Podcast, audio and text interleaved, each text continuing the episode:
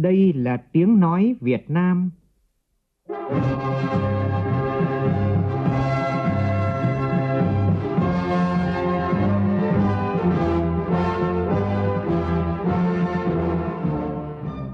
là tiếng nói Việt Nam, phát thanh từ Hà Nội, thủ đô nước Cộng hòa xã hội chủ nghĩa Việt Nam.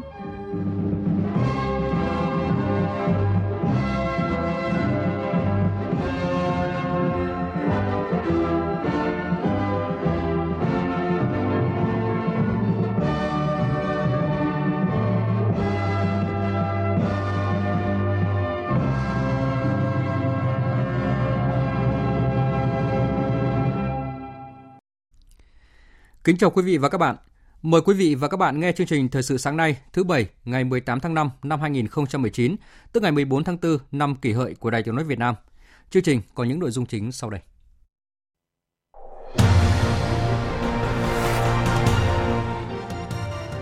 Nhiều hoạt động ý nghĩa kỷ niệm 129 năm ngày sinh Chủ tịch Hồ Chí Minh. Kỷ niệm Ngày Khoa học Công nghệ Việt Nam hôm nay là dịp để chúng ta tôn vinh quá trình lao động, sáng tạo, công hiến của đội ngũ trí thức khoa học và công nghệ Việt Nam – lại thêm một doanh nghiệp nước ngoài bỏ trốn để lại các khoản nợ lương và bảo hiểm cho công nhân. Trong phần tin thế giới, hôm nay cử tri Australia đi bỏ phiếu bầu toàn bộ Hạ viện và gần một nửa Thượng viện Liên bang. Tổng thống Mỹ Donald Trump quyết định hoãn kế hoạch tăng thuế ô tô và linh kiện ô tô nhập khẩu trong 6 tháng để có thêm thời gian đàm phán thương mại với Liên minh châu Âu và Nhật Bản.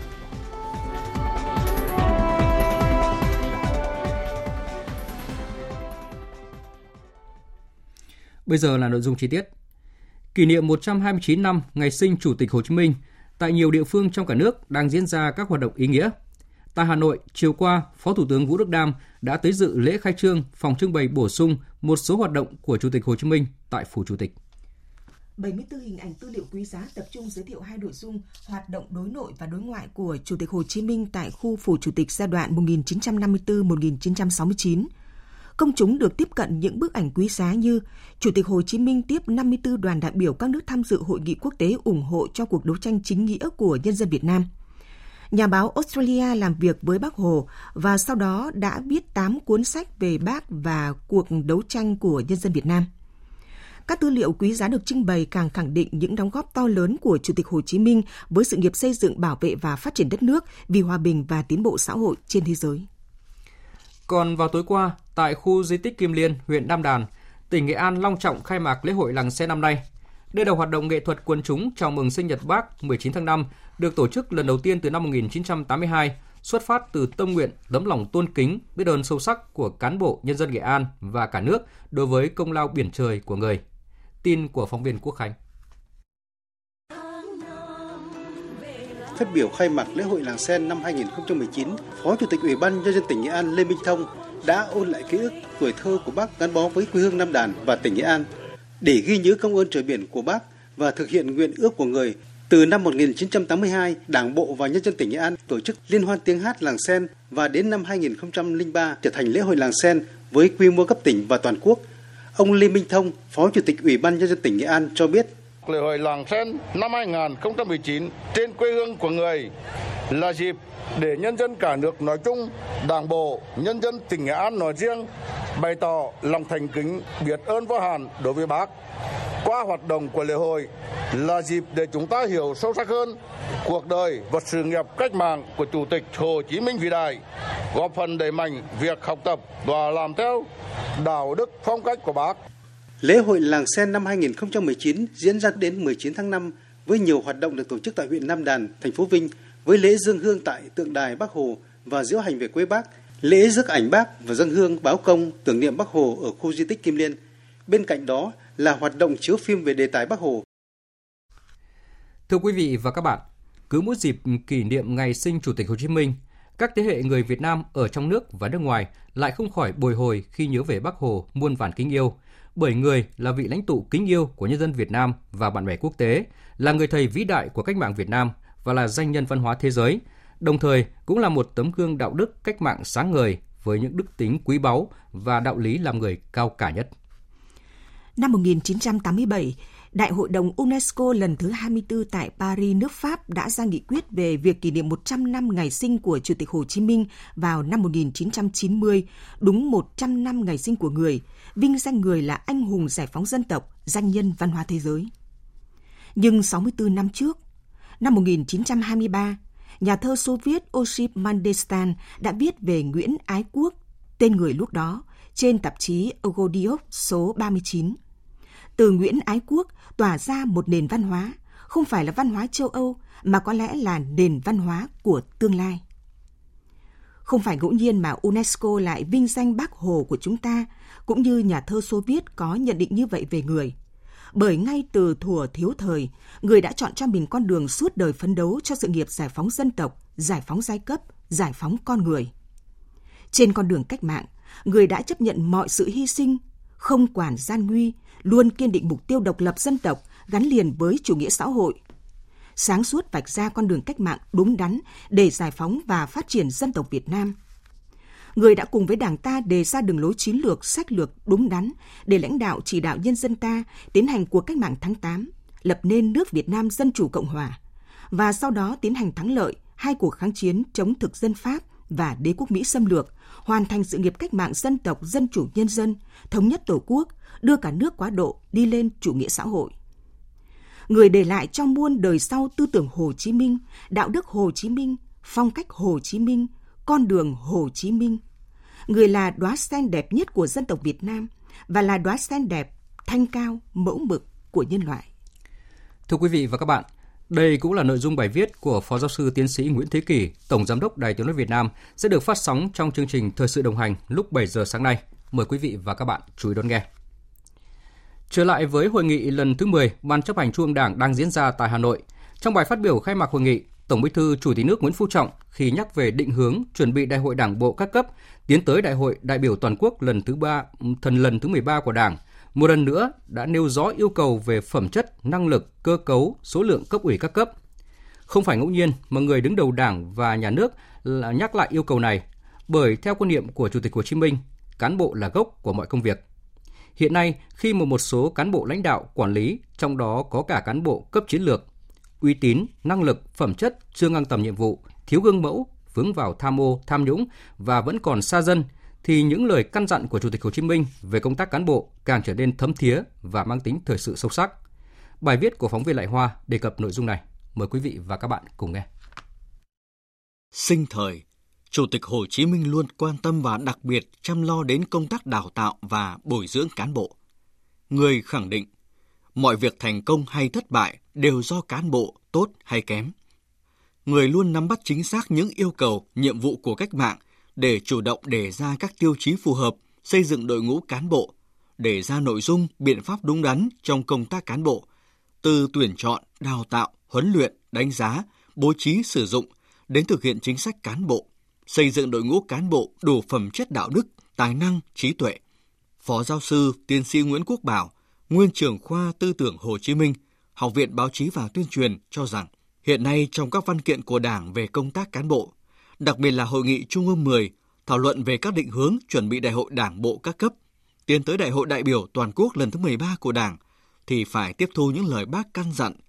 Bác nói Đảng cầm quyền nhưng người đảng viên không được xa rời mục tiêu lý tưởng của mình. Khi đảng chưa cầm quyền trong chiến tranh cách mạng, trong đấu tranh giải phóng dân tộc, gian khổ như thế, nhưng người đảng viên người ta vẫn luôn luôn thể hiện rõ cái vai trò tiên phong của mình bởi vì ở họ cái lý tưởng rất rõ rất trong sáng hy sinh tất cả vì sự nghiệp độc lập tự do dân tộc cái động cơ nó rất rõ cái lý tưởng rất trong sáng như thế nhưng rõ ràng sau khi mà đảng có chính quyền rồi và người đảng viên đương nhiên sẽ là người cán bộ nắm giữ chức quyền thì nếu như mà lại phan nhạt lý tưởng thì đúng là hậu quả nó sẽ diễn đặt ra cho câu chuyện dễ vừa rồi. Tại hội nghị Trung ương 10, khi nhắc về định hướng chuẩn bị đại hội đảng bộ các cấp tiến tới đại hội đại biểu toàn quốc lần thứ 13 của Đảng, Tổng Bí thư, Chủ tịch nước Nguyễn Phú Trọng đã nêu rõ yêu cầu về phẩm chất, năng lực, cơ cấu, số lượng cấp ủy các cấp. Theo Phó Giáo sư Tiến sĩ Nguyễn Minh Tuấn, Viện trưởng Viện Xây dựng Đảng, Học viện Chính trị Quốc gia Hồ Chí Minh, chính tư tưởng Hồ Chí Minh về công tác cán bộ là định hướng lớn cho công tác cán bộ của Đảng hiện nay. Học Hồ Chí Minh chúng ta cán bộ tức là chúng ta làm tốt những cái quan điểm chỉ đạo của Đảng hiện nay rồi thì những cái hướng dẫn những cái quy định về tất cả các khâu trong ta cán bộ từ đào tạo quy hoạch bổ nhiệm đánh giá cất nhắc đề bạt phát huy vai trò dân dân trong việc kiểm tra giám sát cán bộ để kiểm soát quyền lực trong đảng ừ, ờ, thực hiện đúng đường lối chủ trương của đảng về công tác cán bộ thì cũng tức là quán triệt tinh thần Hồ Chí Minh. Để đảng trong sạch vững mạnh, thời gian qua nhiều nghị quyết, những văn bản quy định, trong đó có quy định 08 về trách nhiệm nêu gương, trước hết là Ủy viên Bộ Chính trị, Ủy viên Ban Bí thư, Ủy viên Ban chấp hành Trung ương được ban hành. Tuy nhiên, hiệu quả thực hiện chưa cao, nhất là sự gương mẫu trong công tác, trong sinh hoạt, trong đời sống, làm cho người dân mất lòng tin. Chưa đẩy mạnh tự phê bình và phê bình, còn nể nang dĩ hòa vi quý. Đó là chưa nói đến lợi ích nhóm, vụ lợi, chỉ vì lợi ích riêng của cá nhân. Vậy phải làm gì để thực hiện những quy định này hiệu quả? Ông Vũ Mão, nguyên chủ nhiệm văn phòng Quốc hội đề nghị phải coi điều lệ đảng như là bộ luật của đảng và Đại hội Đảng toàn quốc lần thứ 13 sắp tới cần phải sửa điều lệ để bổ sung vấn đề giám sát, xử lý kỷ luật, nhất là phải quy định một hệ thống các chế tài. Hiến pháp điều 4 quy định là đảng lãnh đạo, nhà nước và xã hội. Thì đảng là quyền lực cao nhất rồi, thì kiểm soát quyền lực của đảng thế nào? Thì đảng phải đặt ra cái đó. Tôi đề nghị là phải nghiên cứu sửa đổi bổ sung điều lệ đảng của chúng ta để làm sao mà kiểm soát được quyền lực từ đấy. Đấy là cái gốc rễ. Thứ hai nữa là quyền hạn, nhiệm vụ, trách nhiệm phải rõ ràng thì theo tôi phải có cái luật về sự lãnh đạo của đảng. Đảng phải chịu sự giám sát của nhân dân thì cái đó phải được thể hiện về pháp luật, pháp chế. Thời sự VOV nhanh, tin cậy, hấp dẫn. Chương trình thời sự sáng nay tiếp tục với các nội dung đáng chú ý khác. Chiều qua, Phó Thủ tướng Thường trực Chính phủ Trương Hòa Bình, trưởng ban chỉ đạo 389 quốc gia đã gửi thư khen Cục Hải quan Thành phố Hồ Chí Minh, Cục Cảnh sát điều tra tội phạm về ma túy, Cục điều tra chống buôn lậu Tổng cục Hải quan đã triệt phá đường dây vận chuyển trái phép hơn 500 kg ma túy ketamin trị giá 500 tỷ đồng. Phó Thủ tướng nêu rõ, chiến công này thể hiện sự chủ động, mưu trí sáng tạo, sự phối hợp, hiệp đồng chặt chẽ giữa các lực lượng chức năng với tinh thần dũng cảm, ý chí quyết tâm cao trong tấn công chấn áp tội phạm, góp phần giữ gìn an ninh chính trị và trật tự an toàn xã hội. Nhận định trong thời gian tới, tình hình buôn lậu vận chuyển trái phép chất ma túy trên các tuyến biên giới và nội địa còn diễn biến phức tạp. Phó Thủ tướng Trung Hòa Bình yêu cầu các lực lượng chủ động nắm tình hình, quản lý chắc địa bàn, tăng cường phối hợp với lực lượng kịp thời phát hiện, đấu tranh ngăn chặn có hiệu quả tội phạm ma túy. Những năm qua, khoa học và công nghệ không chỉ khẳng định vai trò và sức mạnh vô cùng to lớn trong các lĩnh vực công nghiệp hóa, hiện đại hóa đất nước mà còn trở thành động lực then chốt cho sự nghiệp đổi mới và phát triển. Những thành tựu khoa học và công nghệ ngày càng được quan tâm, nghiên cứu, ứng dụng, phổ biến và áp dụng sâu rộng trong thực tiễn, tác động tích cực đến phát triển kinh tế xã hội, góp phần cải thiện chất lượng cuộc sống, nâng cao dân trí, bảo tồn và phát huy những giá trị tốt đẹp của văn hóa con người Việt Nam. Kỷ niệm Ngày Khoa học Công nghệ Việt Nam 18 tháng 5 hôm nay là dịp để chúng ta tôn vinh quá trình lao động, sáng tạo, công hiến của đội ngũ trí thức khoa học và công nghệ Việt Nam. Thưa quý vị và các bạn, Thành phố Hồ Chí Minh là đô thị lớn của cả nước với hơn 10 triệu dân và trên 300.000 doanh nghiệp trong và ngoài nước. Nhu cầu về giải quyết thủ tục hành chính của người dân và doanh nghiệp là rất lớn. Chính vì vậy mà Thành phố Hồ Chí Minh chọn năm nay là năm đột phá về cải cách hành chính. Nhưng đến thời điểm này, sau hơn 5 tháng thực hiện, theo đánh giá thì công tác cải cách hành chính vẫn còn manh muốn và rời rạc, chưa thực sự đột phá. Các chuyên gia cho rằng nếu Thành phố Hồ Chí Minh không quyết liệt thực hiện cải cách hành chính thì sẽ ảnh hưởng đến đề án xây dựng đô thị thông minh và môi trường đầu tư. Bài viết của phóng viên Cao Thoa thường trú tại Thành phố Hồ Chí Minh bàn về vấn đề này. So với các tỉnh thành trong cả nước, thành phố Hồ Chí Minh được đánh giá là ngày càng có nhiều cải thiện trong công tác cải cách hành chính. Tuy nhiên, trong các cuộc đối thoại trực tiếp với lãnh đạo chính quyền thành phố, nhiều doanh nghiệp liên tục kiến nghị về những cải tiến trong công tác này.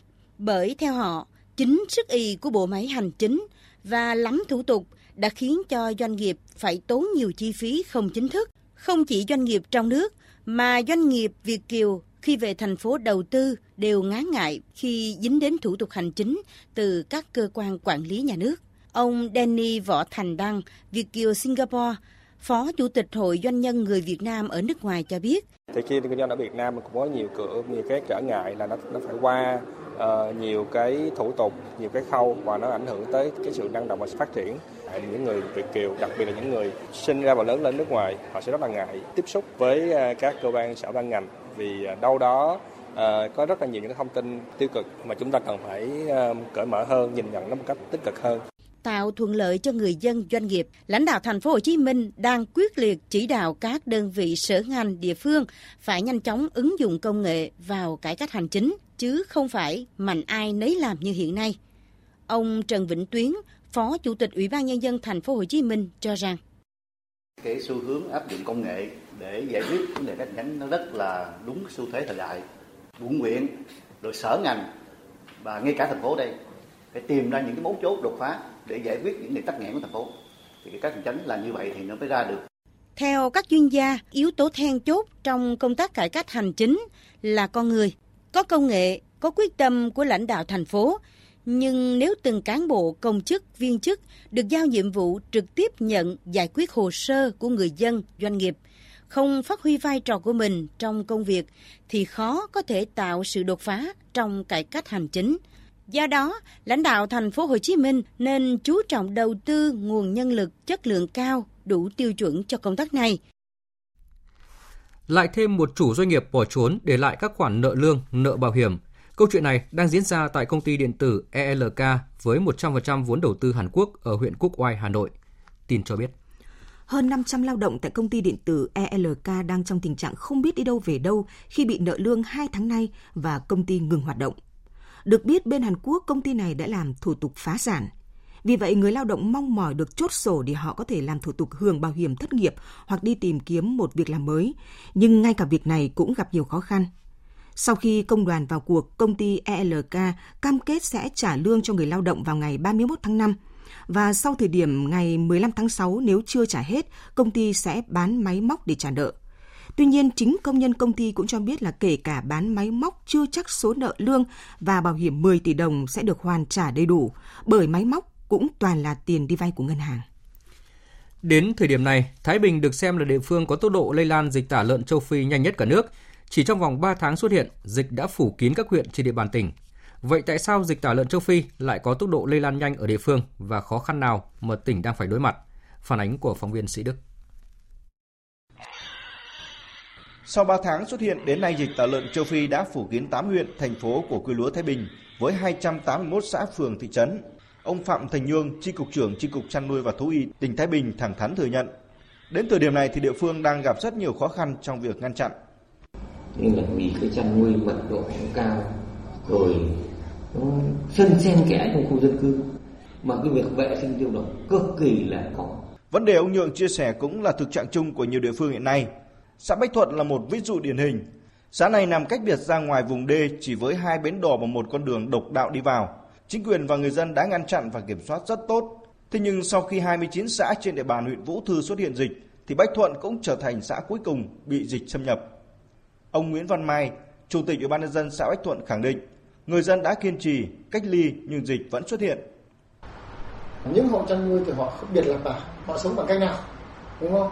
Cái thứ nhất là toàn bộ khu gia đình người ta chăn nuôi thì người ta ở trong khu, khu khuôn viên nhưng mà họ lại ít nhất để cách cái gia đình nhà người ta cái chỗ ở ta ở khoảng một vài chục mét cho nên là tất cả những cái trường hợp hoạt động của người ta thì gia đình người ta cử một người chăm sóc thường xuyên là cách ly thế còn thì mọi thứ hoạt động vẫn bình thường Thực tế cho thấy Thái Bình đã không thể ngăn được dịch tả lợn châu Phi tấn công. Điều này cũng đồng nghĩa với việc chính quyền và người dân quê lúa đang phải đối mặt với rất nhiều khó khăn và thách thức. Công an tỉnh Bình Dương cho biết đã phát công văn đến công an 9 huyện, thị, thành phố trên địa bàn tỉnh. Cục Cảnh sát Hình sự Bộ Công an và Công an các tỉnh, thành phố trên cả nước truy tìm hai người phụ nữ nghi là có liên quan đến án mạng giấu hai thi thể trong khối bê tông tại căn nhà thuộc ấp 5, xã Hưng Hòa, huyện Bầu Bàng. Tin của phóng viên Tiến Dũng, thường trú tại thành phố Hồ Chí Minh. Trong công văn nêu rõ, Hai người phụ nữ tên là Trịnh Thị Hồng Hoa 66 tuổi và Phạm Thị Thiên Hà 31 tuổi đều đăng ký hộ khẩu tại quận Tân Phú, thành phố Hồ Chí Minh. Ngoài ra, truy tìm thêm ô tô loại 7 chỗ hiệu Ford Everest biển số 51A 71830. Trước đó, tối 15 tháng 5, ông Nguyễn Thanh Huân, chủ căn nhà đến căn nhà mới mua dọn dẹp thì phát hiện một thùng nước màu xanh bên trong có chứa bê tông và một khối hình trụ quấn kẽm, bịch ni lông được dán kín bằng silicon. Do khối hình trụ nhẹ hơn nên mọi người khiêng ra vứt bên hông nhà. Còn thùng nước có chứa bê tông quá nặng nên ông Huân đã nhờ người dùng búa đập bê tông để mang đi vứt. Khi vừa đập nứt khối bê tông ra thì thấy mùi hôi thối bốc lên nồng nặc. Kiểm tra kỹ thì phát hiện bên trong có xác người đang phân hủy nên mọi người đã báo cơ quan công an. Sáng 16 tháng 5, lực lượng công an tiến hành khám nghiệm thì phát hiện thêm một thi thể thứ hai trong khối bê tông khác. Tiếp theo, biên tập viên Xuân Ninh sẽ chuyển đến quý vị và các bạn một số thông tin về thời tiết. Ngày hôm qua, nắng nóng đã xảy ra trên diện rộng ở Bắc Bộ và Trung Bộ. Ngày hôm nay do ảnh hưởng của rìa đông nam vùng áp thấp nóng phía Tây với đới gió Tây Nam gây hiệu ứng phơn mạnh nên khu vực này tiếp tục có nắng nóng gay gắt với nhiệt độ cao nhất phổ biến từ 36 đến 39 độ. Riêng khu vực Tây Bắc Bắc Bộ và vùng núi các tỉnh Trung Bộ có nơi xảy ra nắng nóng đặc biệt gay gắt với nhiệt độ cao nhất trên 40 độ. Đợt nắng nóng này kéo dài đến ngày mai ở các tỉnh Bắc Bộ, Bắc Trung Bộ và đến ngày 20 tháng 5 ở các tỉnh ven biển Trung và Nam Trung Bộ. Khu vực Hà Nội ngày hôm nay trời nắng nóng gay gắt với nhiệt độ cao nhất phổ biến từ 38 đến 39 độ, có nơi trên 39 độ.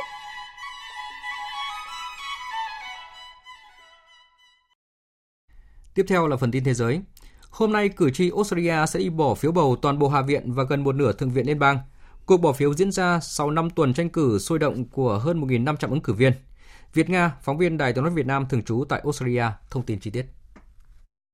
Trong cuộc bỏ phiếu ngày hôm nay, hơn 16 triệu cử tri Australia quyết định chọn ra 151 hạ nghị sĩ và 40 trong tổng số 70 thượng nghị sĩ của Quốc hội Australia. Cuộc bầu cử diễn ra trong bối cảnh nhiều tháng qua, công đảng đối lập luôn dẫn trước liên minh cầm quyền giữa Đảng Tự do và Đảng Dân tộc trong các cuộc thăm dò. Tuy nhiên, càng gần đến thời điểm bầu cử, khoảng cách giữa hai bên được thu hẹp và giữ vững ở tỷ lệ 49% dành cho Liên minh cầm quyền và 51% dành cho công đảng đối lập trong suốt 3 tuần cuối cùng của chiến dịch tranh cử. Dù kết quả thăm dò là vậy, song giới quan sát cho rằng đây là cuộc đua xít sao và tiềm ẩn nhiều yếu tố khó lường, vì vậy khó có thể sớm dự đoán kết quả. Không loại trừ khả năng không đảng nào giành đủ số phiếu cần thiết để thành lập chính phủ của riêng mình. Trong tình thế này, các đảng nhỏ hơn cũng như các nghị sĩ độc lập đang được cho là có khả năng quyết định phe giành chiến thắng chung cuộc. Nguồn tin chính phủ Nhật Bản cho biết nước này và Trung Quốc đang thu xếp tổ chức đàm phán song phương về giải giáp và không phổ biến vũ khí hạt nhân lần đầu tiên trong vòng 8 năm qua. Đây là dấu hiệu mới nhất cho thấy sự tan băng trong mối quan hệ giữa hai nước. Trong các cuộc đàm phán có thể được tổ chức vào ngày 21 tháng 5 tới tại Bắc Kinh, Nhật Bản dự định kêu gọi Trung Quốc cắt giảm số lượng vũ khí hạt nhân và nâng cao tính minh bạch về sở hữu loại vũ khí này. Trong khi đó, Trung Quốc, nước sở hữu tên lửa đạn đạo liên lục địa và các tên lửa đạn đạo phóng đi từ tàu ngầm có thể đề cập tới vấn đề về chính sách giải giáp và không phổ biến vũ khí hạt nhân của Nhật Bản, vốn phụ thuộc vào chiếc ô hạt nhân của Mỹ. Tổng thống Mỹ Donald Trump hôm qua đã quyết định hoãn kế hoạch tăng thuế ô tô và linh kiện ô tô nhập khẩu trong 180 ngày để có thêm thời gian đàm phán thương mại với Liên minh châu Âu và Nhật Bản. Thông báo được công bố một ngày trước thời hạn chót là hôm nay, thời điểm Tổng thống Donald Trump phải đưa ra quyết định liệu có tăng thuế ô tô và linh kiện ô tô nhập khẩu hay không vì lý do an ninh quốc gia. Trong khi đó, thì hôm qua, Mỹ đã ký thỏa thuận dỡ bỏ thuế quan đánh vào nhôm, thép nhập khẩu từ Canada, Mexico, một chính sách đã gây bất đồng giữa ba đối tác gần gũi này trong thời gian qua. Các thỏa thuận sẽ không áp dụng hạn ngạch của Mỹ đối với các lô hàng kim loại nhập khẩu từ Canada và Mexico, cũng sẽ loại bỏ thuế trả đũa của Mexico và Canada đối với một loạt các sản phẩm của Mỹ, bao gồm thịt lợn, thịt bò và rượu. Phát biểu khi đến thăm một nhà máy thép, Thủ tướng Canada Trudeau cho rằng việc Mỹ dỡ bỏ thuế quan đánh vào mặt hàng kim loại của nước này đã xóa bỏ rào cản lớn nhất đối với thỏa thuận ba bên mới.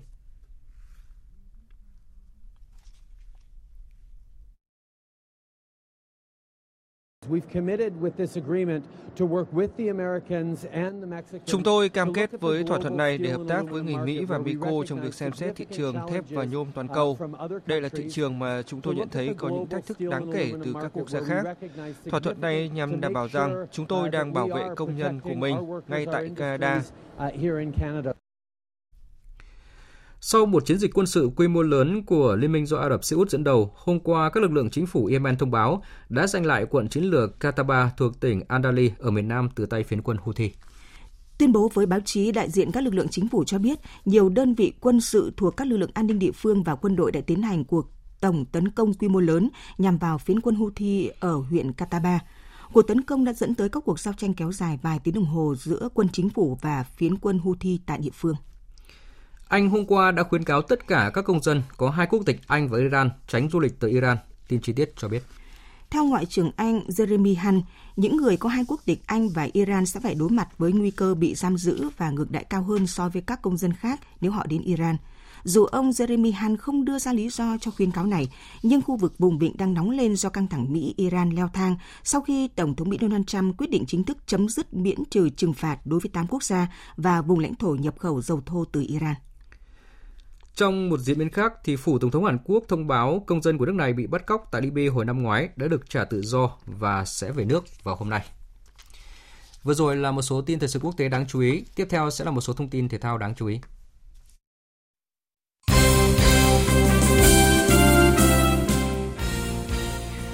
Chiều qua diễn ra trận đấu sớm của vòng 10 giải vô địch bóng đá quốc gia giữa đội chủ nhà Than Quảng Ninh và Thành phố Hồ Chí Minh. Kết quả đội khách giành chiến thắng với tỷ số 2-1. Với trận thắng này, đội khách Thành phố Hồ Chí Minh giữ vững ngôi đầu với 23 điểm, tạm vươn lên đội Hà Nội tới 5 điểm. Trong khi đó, Than Quảng Ninh vẫn giữ nguyên 14 điểm, tạm xếp hạng tư. Hôm nay giải diễn ra 3 trận đấu, Sơn Lam Nghệ An gặp Khánh Hòa, Hải Phòng gặp Thanh Hóa và Sài Gòn FC gặp Viettel.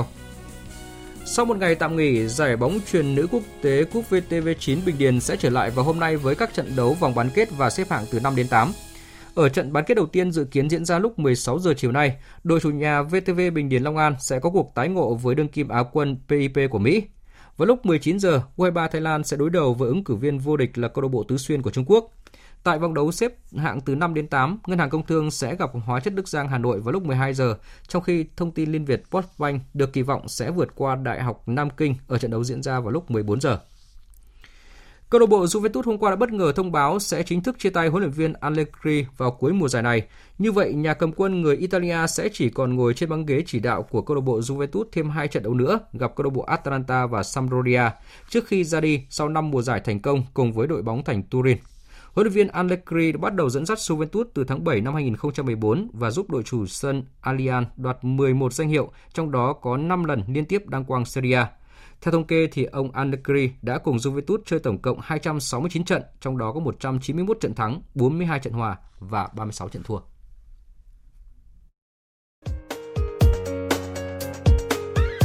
Dự báo thời tiết Phía Tây Bắc Bộ ít mây, ngày nắng nóng gai gắt, đêm không mưa, gió nhẹ, nhiệt độ từ 24 đến 39 độ. Riêng khu Tây Bắc có nơi trên 40 độ.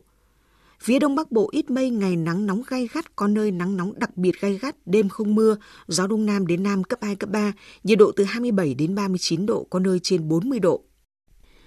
Các tỉnh từ Thanh Hóa đến Thừa Thiên Huế ít mây, ngày nắng nóng gai gắt, vùng núi có nơi nắng nóng đặc biệt gai gắt, chiều tối và đêm có mưa rào và rông vài nơi, gió Tây Nam cấp 2, cấp 3. Trong cơn rông có khả năng xảy ra lốc xét, mưa đá và gió giật mạnh, nhiệt độ từ 27 đến 39 độ, vùng núi có nơi trên 40 độ.